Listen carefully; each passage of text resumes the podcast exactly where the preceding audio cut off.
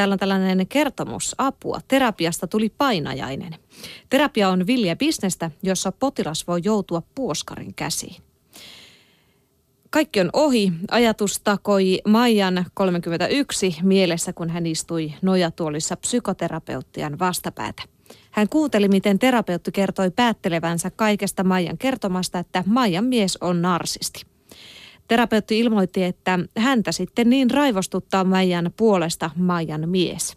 Terapeutti viittasi omaan eronsa ja kertoi sen olleen parasta, mitä hänelle itselleen oli tapahtunut. Terapeutin mielestä Maijankin olisi parasta erota. Maija kiitti, nousi tuolista ja käveli kuin sumussa kotiin. Kotona mies ihmetteli, miksi Maija oli niin sulkeutunut. Maija ei uskaltanut kertoa, että terapeutti, mitä terapeutti oli hänelle ehdottanut. Sen sijaan hän tarkkaili miehensä sanoja ja eleitä ja etsi niistä narsismin piirteitä. Olo oli lamaantunut. Kysymys kuuluu, toimiko Maijan terapeutti ammattimaisesti. Ei toiminut, vastaa asiantuntija. Mielestäni se ei ole psykoterapiaa, että terapeutti neuvoo, miten ihmisen tulisi elää elämäänsä. Näin siis sanoo väitöskirjaa psykoanalyysin menetelmästä valmisteleva psykoanalyytikko Petri Meronen. Sitten täällä kerrotaan, että valituksia terapiasta tulee viranomaisten tietoon kuitenkin harvoin. Sosiaali- ja terveysalan lupa- ja valvo, valvontaviraston Valvira ja aluehallintovirastojen yhteisestä rekisteristä käy ilmi, että vuonna 2011 ensisijaisesti psykologeihin tai psykoterapeutteihin kohdistuneita kanteluita oli kokonaiset 14 kappaletta. Viime vuoden ensimmäisellä puoliskolla kanteluita oli 17.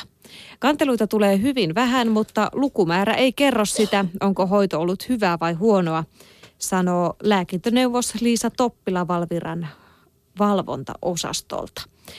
Tilasto kertoo vain kantelujen määrän, ei sitä, kenen hyväksi kantelu on ratkaistu. Mielenterveysasioissa huonon ja hyvän hoidon erottaminen on vaikeaa. On paljon helpompaa kannella epäonnistuneesta lonkkaleikkauksesta kuin epäonnistuneesta terapiasta. Terveydenhuoltomme on hyvää, mutta virheetöntä se ei ole, Toppila toteaa. Ja sitten täällä on vinkkejä tai käytännön ohjeita, mitä kannattaa huomioida, kun etsii psykoterapeuttia. Ota selvää psykoterapeutin ammatillisesta kokemuksesta. Puhu hänen kanssaan etukäteen. Asiantunteva terapeutti osaa kuvata toimintatapansa ymmärrettävästi ja uskottavasti. Ennen terapian aloitusta sovi ensin parin kerran tapaamisesta, jolloin tilannetta arvioidaan yhdessä. Jos haet Kelan tukemaan kuntoutuspsykoterapiaan, tarvitset psykiatrin lausunnon. Psykiatriluottelo löytyy sivuilta www.psy.fi. Tästä osoitteesta löydät listan psykoterapeuteista, joilla on laillistetun psykologin pohjakoulutus. Muun muassa tällaisia vinkkejä siis, jos psykoterapiaa on kaipaamassa. Kannattaa olla siinäkin tarkka. Mua tota, voisin kuvitella, että noita kanteluita tehdään aika vähän, ehkä senkin takia, että tuntee itsensä höynäytetyksi ja sitten miettii, että kuinka mä oon voinut mennä tällaiseen mukaan. Ja mikä tekee asiasta ehkä vielä järkyttävämmän. Joo. Sinne mennään kuitenkin hyvin niin kuin ehkä rikkonaisenakin ihmisenä ja sitten... Mm, puhumattakaan vielä... näistä kaikista kuule muista hurupäähoidoista, mitä tuolla on, on niin kuin pullollaan, kaiken näköiset mm. enkeliterapiat ja maadoitushoidot ja tällaiset, niin kehtaisitko valittaa ihan vaan siitä, ne. että niin. hävettää sen takia, että olet mukaan mennyt tuollaiseen? Mm. Niin tota... Se on herkkä paikka. Mm. Kyllä, etäparannan sinut mm. tästä näin. Sieltä pöydän toisella puolella. Kyllä, juurikin näin. No mutta sitten mennään vähän tuota tällaisiin konkreettisempiin asioihin. Mutta levällään ovat kuin jokisen evät, nimittäin suomalaisten terveys- ja hyvinvointitiedot. Niitä on sairaaloiden potilasarkistoissa, neuvoloissa, kirjoituspöytien laatikoissa, kuntosalien ohjaajilla ja varmasti myös monen vaatehuoneen perällä kenkälaatikoissa.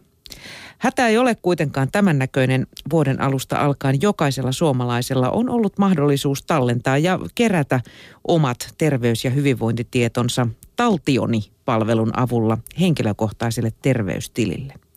Tämän tilin avaaminen on maksutonta ja rekisteröitymiseen tarvitaan vain pankkitunnukset tai mobiilivarmenne. Oman tilinsä voi perustaa osoitteessa taltioni.fi. Taltioni ei korvaa terveydenhuollon ammattilaisten potilastietoja, vaan täydentää sitä. Tilille voi itse kerätä esimerkiksi rokotustiedot, laboratoriotulokset, verensokerikontrollit, ravitsemustietoa, allergiat ja liikuntatietojaan. Tilin omistaja voi myös halutessaan jakaa sieltä tietoja eri palveluntuottajien käyttöön. Lisäksi tietoja voi jakaa omaisten ja läheisten kesken. Tämä toiminto voi helpottaa esimerkiksi iäkkäiden vanhempien terveydentilan ja hoidon seuraamista, jos heille on perustettu tili tuonne taltiooni. Taltioni-palvelu kannustaa ja tukee kansalaisten omatoimista itsehoitoa ja hyvinvoinnin seuraamista. Sen taustalla olevassa osuuskunnassa ovat edustettuina niin ennaltaehkäisyn, sairauden hoidon, terveyden edistämisen kuin hyvinvoinnin palvelun tuottajia. Näin kertoi kotilääkärin lehti. Näppärähän tunne olisi näppärä, jos pistää. se on vaan toimiva. Niin, jos se vaan toimii. Pitäisi ihan testata. Use, useimmat asiat ovat näppäriä, kunhan ne toimivat. Niin ja tonne mun mielestä tuommoiseen palveluun pitäisi vielä lisätä hammashoito. Kyllä.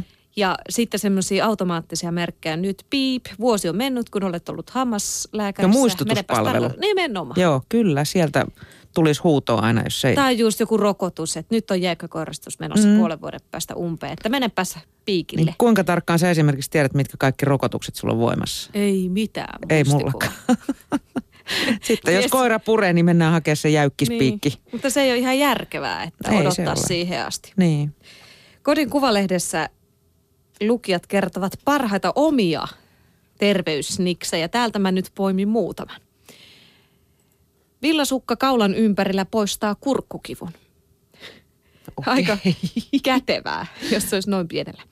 Tuoreiden tulisten chilipaprikan palojen napostelu päivittäin pyörryttää monet pöpöt. Täytyy vain muistaa pilkkoa ne haarukalla ja veitsellä ja syödäkin haarukalla. Se on ihan mm-hmm. järkevää. Jalan suonenvetoon auttaa nopeasti pieni määrä tavallista ruokasuolaa. Ripotan sitä kämmenelle ja nuolen – käsittääkseni vaivan syy on kalium-natrium-tasapainon häiriö ja tiedän, että lääkärit eivät pidä keinostani, mutta se toimii nopeasti. Täällä on, nämä on aika huvittavia, että ihmiset tekee tällaisia. Mullakin on omia niksejä, mutta ei niistä nyt tässä sen enempää. Mutta jos tuntuu, että flunssa on tulossa, juon lämmintä vettä, johon on sekoitettu inkivääriä ja mausteeksi hunajaa.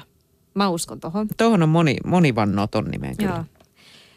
Luen, tämä on hyvä. Luen aamun lehden useimmiten lattialla ja teen samalla jalka- ja selkävenytykset siinä sivussa. Notkeus säilyy. Tapa tähän syntyi, kun aamiaispöydässä oli kahden lukijan lehdelle niukasti tilaa. Ja, ihan niksi mm, Mitenkäs tasoa. nykyään sitten tabloidiaikana? niin onko jumpat jäänyt? Niin. Laitan lasilliseen vettä aamuisin puolikkaan sitruunamehun ja lusikallisen jauhettua pellavan siementä. Sitruuna on luonnon oma superfood. Pellavassa puolestaan on omega-rasvoja ja se auttaa vatsan toimintaan. Erittäin hyviä vinkkejä. Sitten täällä on tällainen nukun ilmapatjalla synnynnäinen selkävikani pysyy kurissa eikä oireille. Mm-hmm. Näitä tällaisia omia terveysvinkkejä oikeasti varmaan kaikilla on. Mä luulen kanssa, joo. Kuinka paljon on sitten uskon asioita kuinka paljon mutta, auttaa. Mutta sillähän ei ole väliä, jos se ei auttaa, olekaan. Jos pelkällä, pelkällä psyykkeellä saat auttamaan, niin sehän on ihan niin kuin lumelääke. No juuri näin. Loistava. Lisää vaan keksimään näitä. Lumelääkkeitä. Lumelääkkeitä.